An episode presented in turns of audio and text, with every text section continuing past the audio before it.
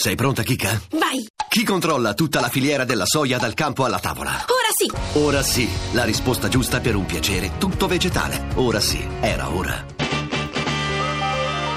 RAI GR1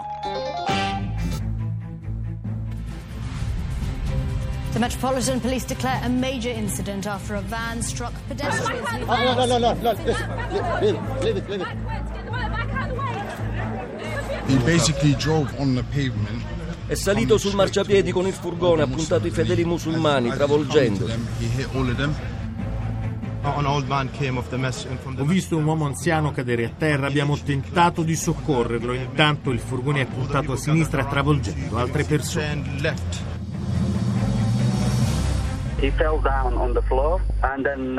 È caduto a terra. Io e altre persone l'abbiamo tenuto giù fino all'arrivo della polizia.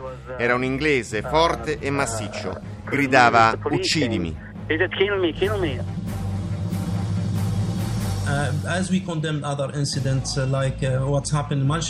Abbiamo condannato gli attentati di Manchester, Westminster, London Bridge. E dobbiamo condannare anche questo atto per quello che è, un attacco terroristico a persone It is- It innocenti.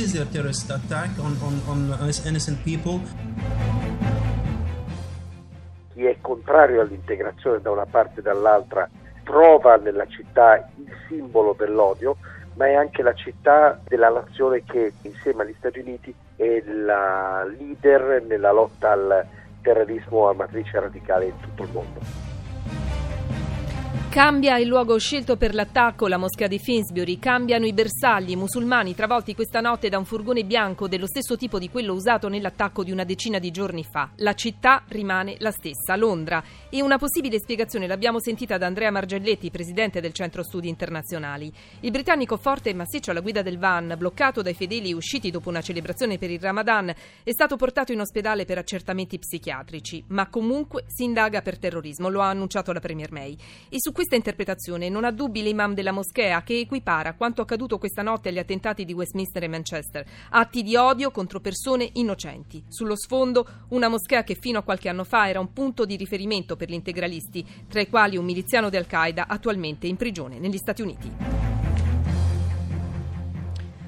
Tra le altre notizie in primo piano ancora la Gran Bretagna, al via i negoziati per la Brexit, Francia il trionfo di Re Emanuele, Portogallo in lutto, oltre 60 morti nel rogo del bosco vicino a Coimbra, Jussoli, la Lega si scaglia contro i vescovi dopo le critiche di Monsignor Galantino, Consip, anche il presidente dimissionario Ferrara indagato, cinema, Ridley Scott gira a Roma il film sul sequestro di Paul Getty, sport, calcio, esordio vincente degli azzurrini agli europei di Polonia.